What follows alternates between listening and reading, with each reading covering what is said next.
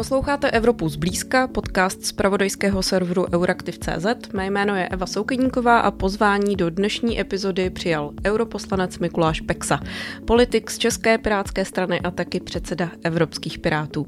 Pane europoslanče, díky, že jste přijal pozvání k nám do Pražského studia. Já moc děkuji za pozvání.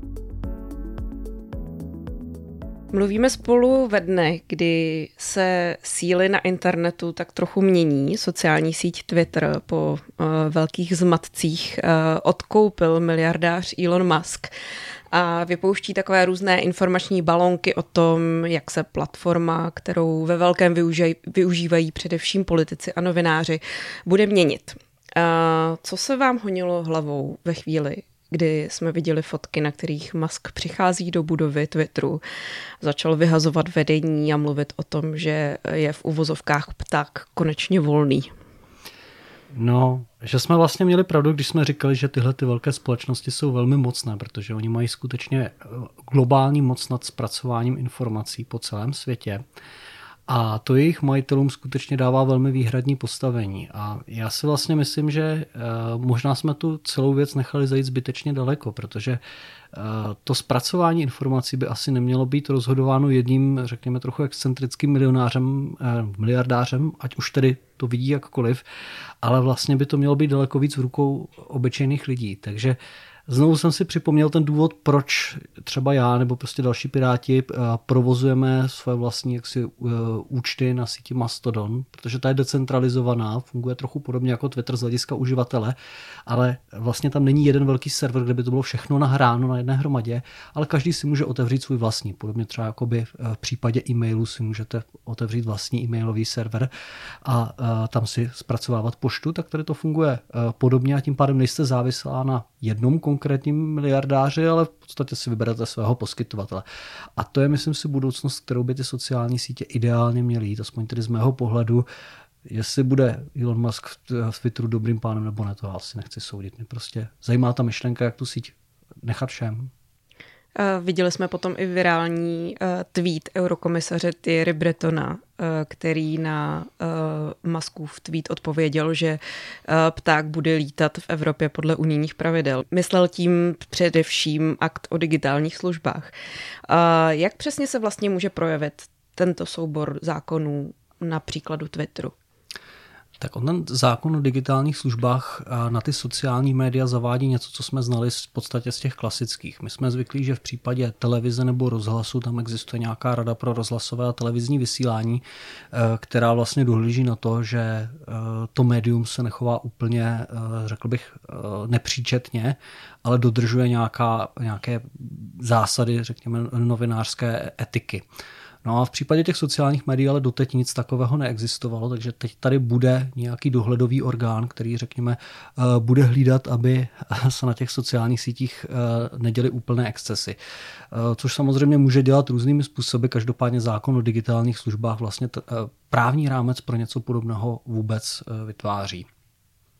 Uhum. A je třeba ten Twitter v něčem specifický, nebo se uh, to přistřihávání křídílek týká spíš těch větších hráčů, jako jsou Google nebo Meta? Já si myslím, že u všech těch médií vlastně eh, strašně moc závisí na tom, eh, jakým způsobem se v nich ta informace propaguje. To znamená, eh, jak snadno lze vlastně zmáčknout tlačítko sdílet, bez toho, že se zamyslíte nad tím, co to sdílení vlastně znamená.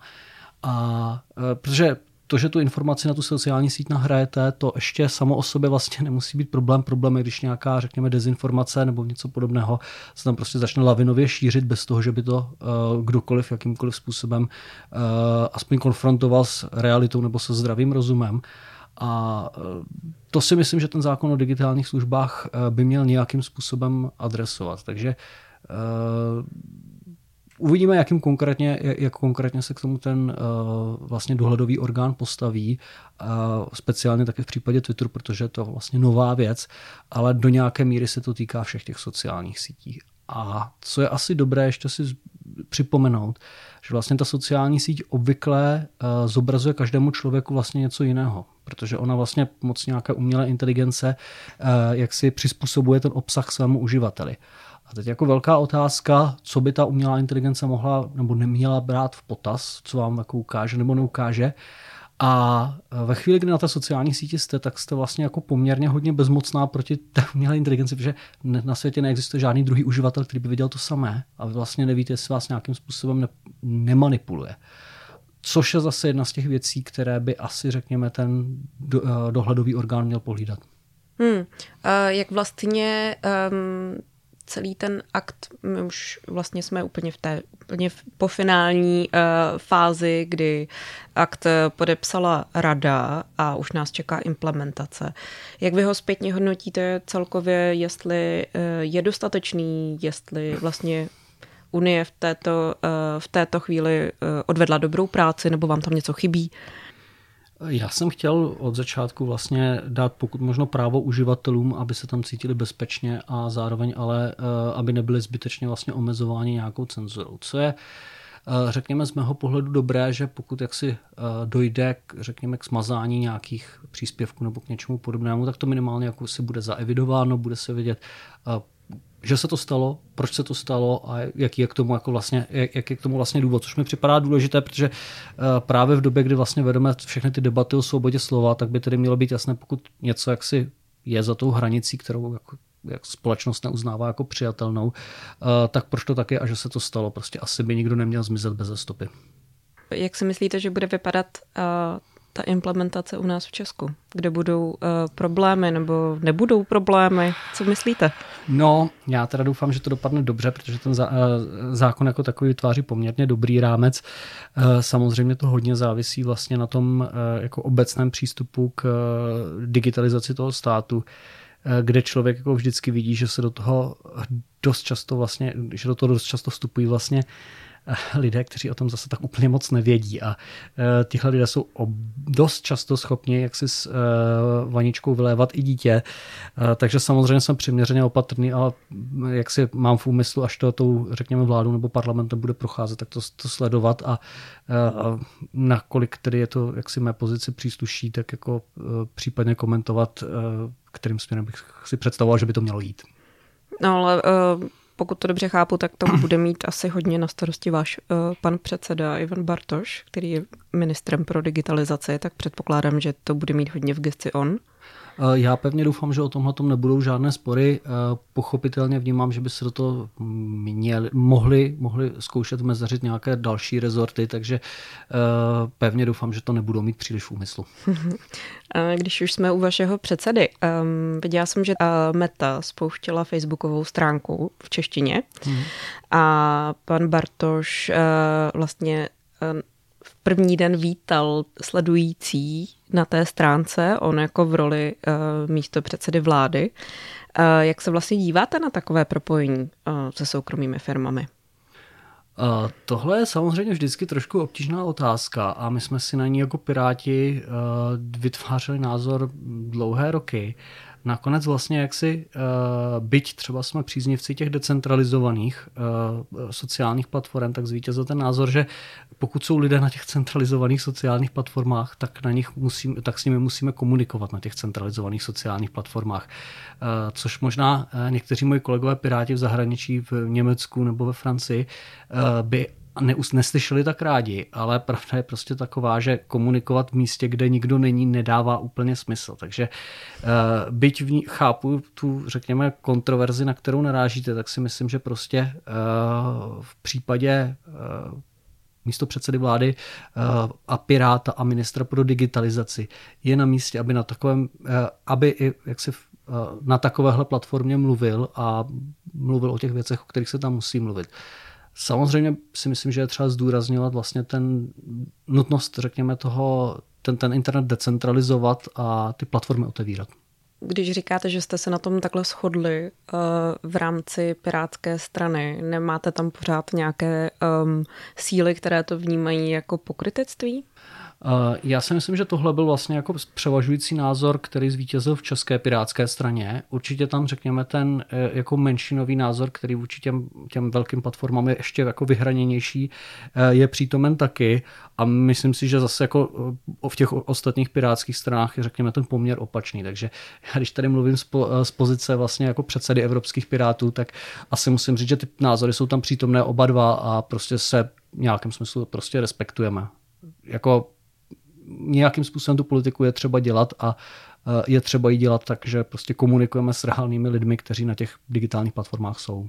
Hmm, a liší se nějakým způsobem ty názory uh, na té evropské úrovni um, i třeba národnostně, nebo že třeba to opravdu jen tak plácnu, že třeba středoevropani mají spíš tento názor, západní Evropa má spíš ten názor uh, já asi musím říct, co jsem pozoroval uh, obecně v těch digitálních tématech i třeba v rámci toho pirátského hnutí, že uh, řekněme ta střední Evropa uh, víc usiluje o transparenci, protože my tady vždycky máme problém s tím, že nějaká netransparentní struktura tady dělá něco, co se nám úplně nelíbí, zatímco myslím si, že v té západní Evropě je vlastně daleko silnější důraz na ochranu soukromí.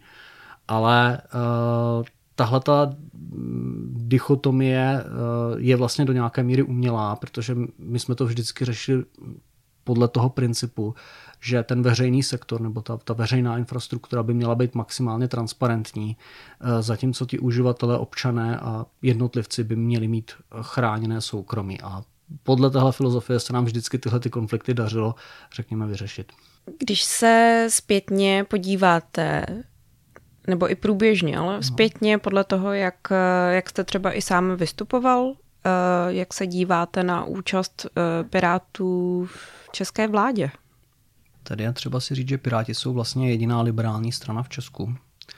A vlastně eh, tím, jakým jsme způsobem jsme pozicováni, že vlastně moc neřešíme levici a pravici a prostě si bereme to, řekněme, lepší s obou světů, tak my jsme se vlastně dostali do takové zvláštní situace, že vlastně všechny ostatní strany na rozdíl od nás tvrdí, že jsou pravice.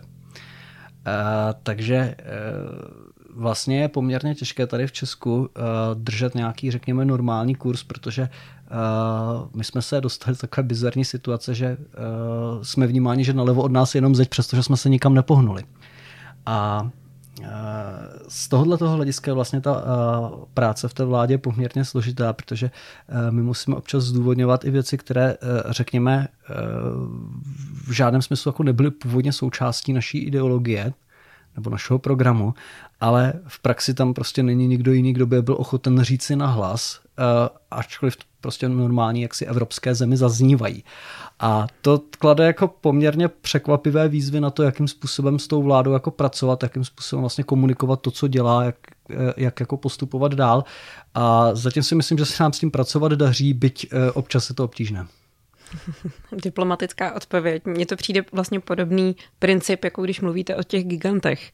Že vy teda máte nějakou ideu, ale bohužel tam ještě nejsou lidi, tam s vámi ještě nekomunikují, tak teda půjdete na ty velké, na ten Facebook, tam teda s nimi budete komunikovat a vnímám vlastně vaší, eh, vaší účast ve vládě dost podobně, jak to komentujete.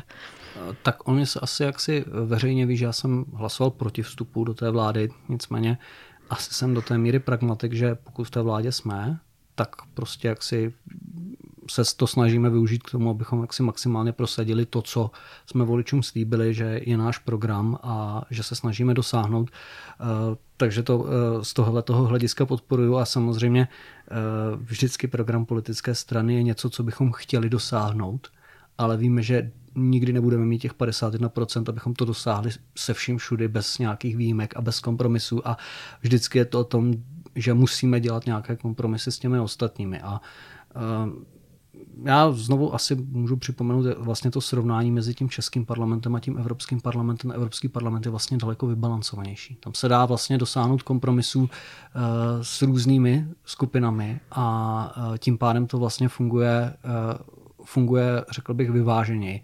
Ten český parlament je v nějakém smyslu velmi, velmi odchýlený od toho, co je evropský standard a celou tu agendu vlastně stahuje tím konkrétním směrem prostě k tomu konzervativismu a je to vlastně do, do značné míry obtížné se v tom nějakým způsobem prosadit.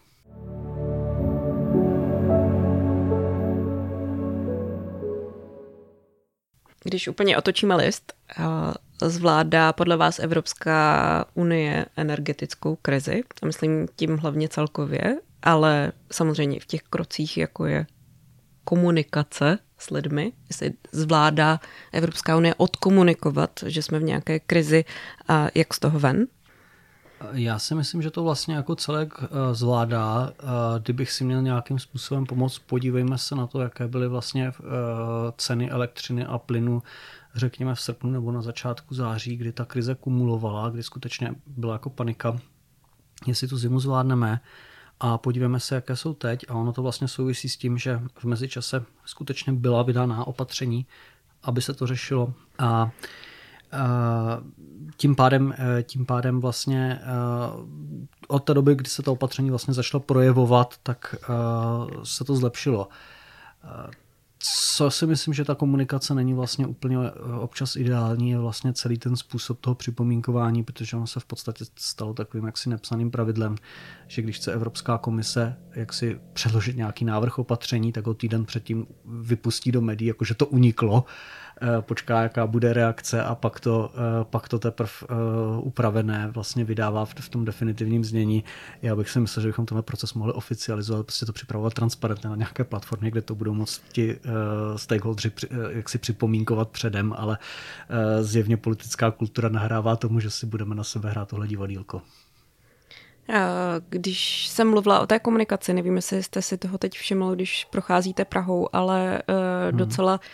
Docela třeba v metrech je docela masivní kampaň Evropské komise, eh, takové jako banery, které asi mají primárně mířit spíš na mladší lidi a informovat o tom, že Evropská unie eh, nebo Evropská komise konkrétně je jakoby pro zelená, pro zelenou politiku, pro zelenou budoucnost.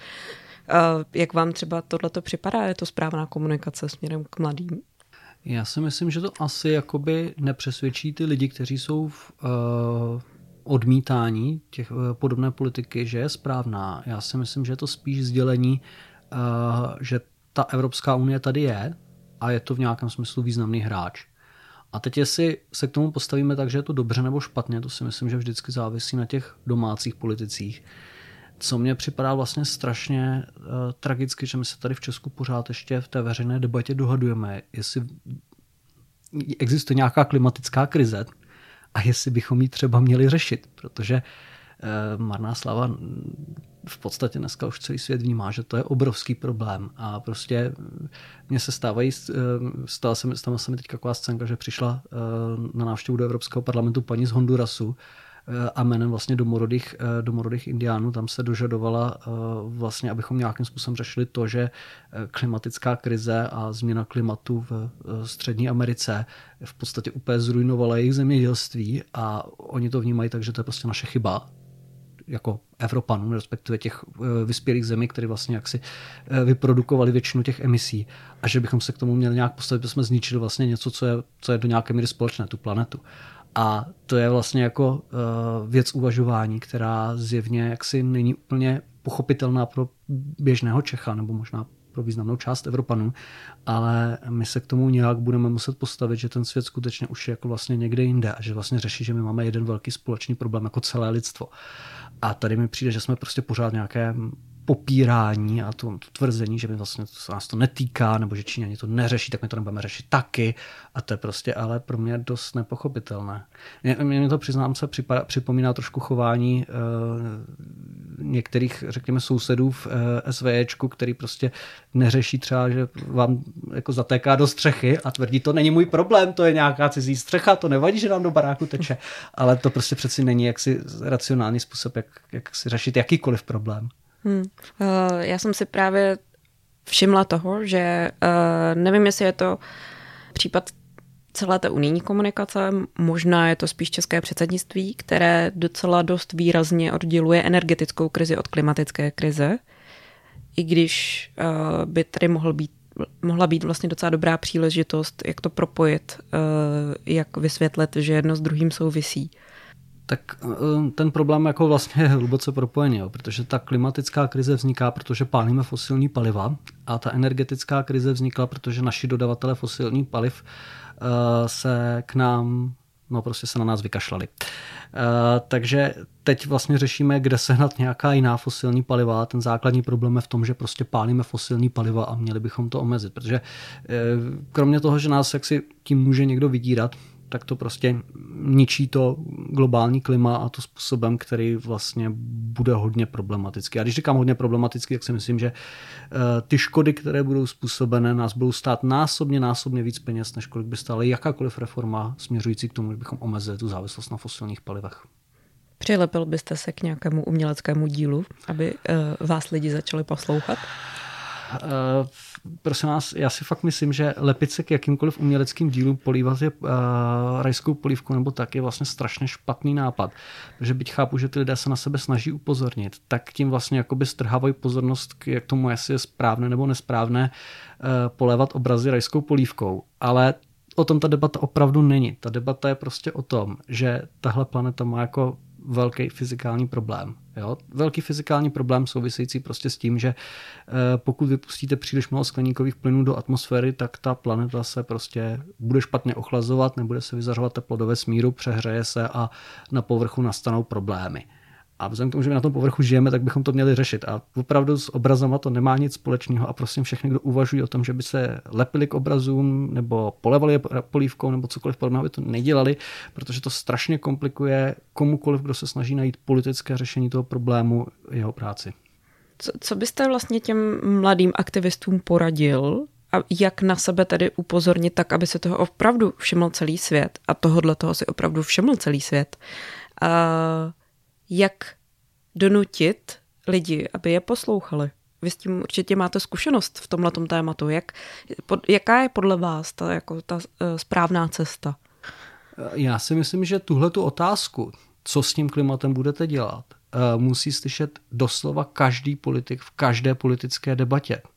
Prostě eh, pokud jaksi, pokud jaksi odpověď náhodného politika z konzervativní strany je, no my to nějak budeme řešit, ale hlavně do toho netahejte Green Deal, protože uh, my ho nechceme, no tak ale ať řekne, jak to teda bude řešit. Já chci slyšet to řešení.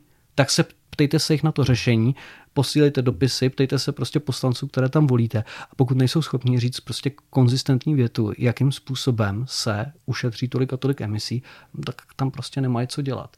A my jsme se naučili ptát se politiků, eh, jakým způsobem ušetří peníze ve státním rozpočtu, eh, tak nějak existuje tedy povědomí, že státní rozpočet by neměl být deficitní a neměl by se předlužovat, tak si pojďme říct, že podobně jak si uhlíkový rozpočet, množství těch emisí, které můžeme vypustit, musí být nějakým způsobem limitované, že to prostě zdroj, se kterým jako musíme šetřit a nemůžeme plítvat. Tak se prostě ptejme politiku, jak s tím budou šetřit. To je, to, to je prostě ta otázka, na kterou se čeká politická odpověď.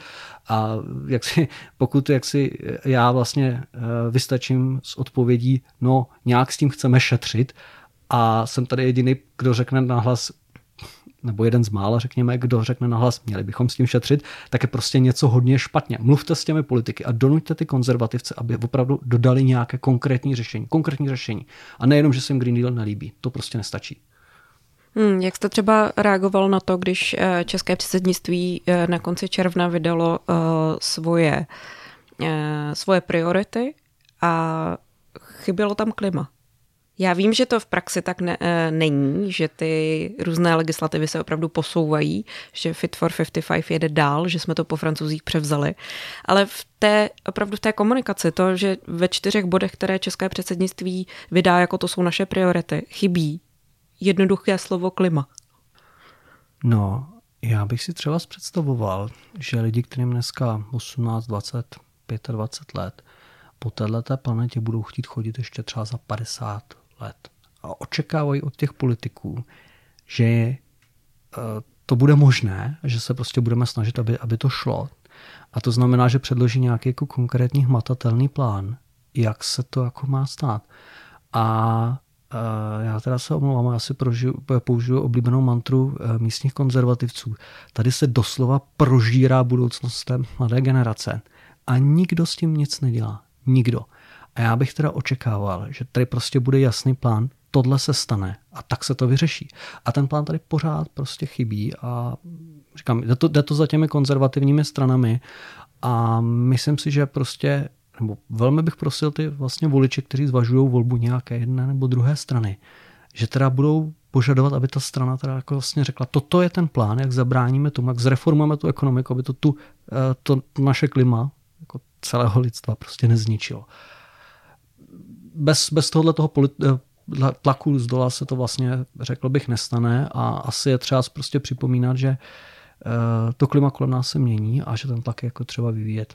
A ještě asi, jestli můžu poslední věc, já si vzpomínám, jsem vlastně narozený v roce 86, pamatuju si, že jako dítě jsem prostě jezdil do, do, do vesnice, odkud vlastně pocházela část mojí rodiny. A pamatuju si prostě každou zimu tam jako byl sníh a uh, dlouhý, dlouhý rampouchy. A teď tam občas jezdím a se to prostě už neděje. Něco, něco, něco se prostě změnilo a ty, uh, ty, ty bizarní historky, nebo ty historky vlastně třeba s mojí babičky na téma, když my jsme chodili do školy, tak prostě ta, na té cestě byly závě a museli chlapi s lopatama jít a ten sníh odházet tak ty z něj úplně prostě jako z sci-fi dneska. Někde se prostě stala chyba a je to vidět a uh, mně přijde, že vlastně já jsem ji zažil. Že, že jsem tu změnu zažil, že je tak rychlá, že jsem ji zažil.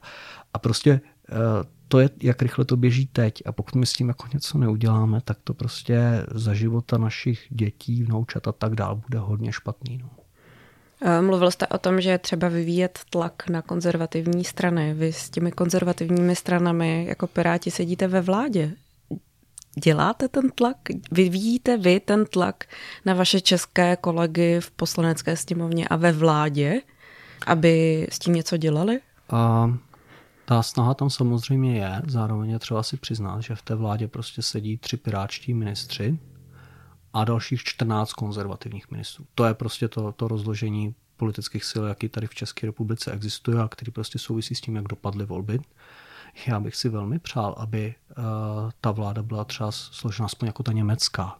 To, jo, prostě ten, ten semafor, co oni tam mají, to mě jako celkem přišlo přijatelné. Bohužel prostě ty barvičky, který, ze kterých oni skládají ten semafor, tak ty v té naší sněmovně už prostě vůbec nejsou. A my prostě pracujeme s tím, co máme. No. Takže mm, pracujeme, pracujeme s, tím, s tím materiálem, který máme, který jaksi není slavný a uh, určitě bych si přál, abychom jako pirátská strana mohli fungovat v nějaké zemi, kde politika funguje normálně. Byť jsme prostě teď v tom našem, řekněme, konzervativním skanzenu. No. Když jsem zmínila české předsednictví a to, že v eh, prioritách chybilo klima, uh, už máme listopad, tudíž se nám chýlí předsednictví ke konci. Uh, jak vy byste ho zhodnotil prozatím z vaší pozice europoslance? Já myslím, že po procesní stránce, to znamená z hlediska toho, že tady byla na stole nějaká legislativa, která musela projít Radu Evropské unie, a to proběhlo velmi dobře, protože prostě nad těmi věcmi, které se mě, na které bylo třeba projednat, tak nad těmi byl vyjednán nějaký kompromis a tím pádem se to stalo. Jo, to znamená, že proběhlo to hladce a i mám teďka asi docela dobrý pocit z toho, že Eh, v podstatě kdykoliv potkám nějakého zahraničního politika, eh, tak eh, všichni mi vlastně říkají, jo, potkal jsem vašeho ministra, to je ten s těma dredama.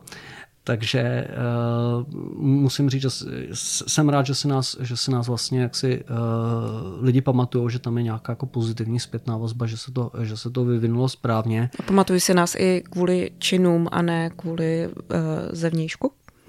Já si myslím, že já si myslím, že ano, myslím si, že z hlediska toho, kolik uh, prošlo té legislativy, to bude dobré. A pokud jsme z toho předsednictví startovali s tím, že si všichni říkali, tak uh, ono, když to Češi nedodělají, tak to pak dodělají Švédové, tak si myslím, že teďka je to hodně ve stavu, že všichni rádi vidí, že to Češi ještě stihnou dodělat. Eh, byl ten půl rok pro vás jako europoslance něčím speciální, zvláštní? Jak se to vlastně dotklo vaší práce? Hodně, protože vlastně ta rada jako taková, ona tam není jako jediný orgán, ona se vždycky vlastně musí dohodnout s tím Evropským parlamentem. To znamená, že a pokud tedy té radě zrovna předsedá Česká republika, tak se mě samozřejmě jaksi kolegové ptají, než jdou do toho vyjednávání, co vlastně můžou čekat, jakým způsobem postupovat a jak to vyvíjet, což je určitě hodně zajímavá pozice a byl jsem rád, že jsem tomu mohl být nápomocen. Myslím si, že to trošičku ten proces uspíšilo. To byl europoslanec za Piráty Mikuláš Peksa. Díky ještě jednou, že jste přijal naše pozvání. Díky moc za pozvání. Z dnešního dílu Evropy zblízka je to už vše. Od mikrofonu se s vámi loučí Eva Soukeníková.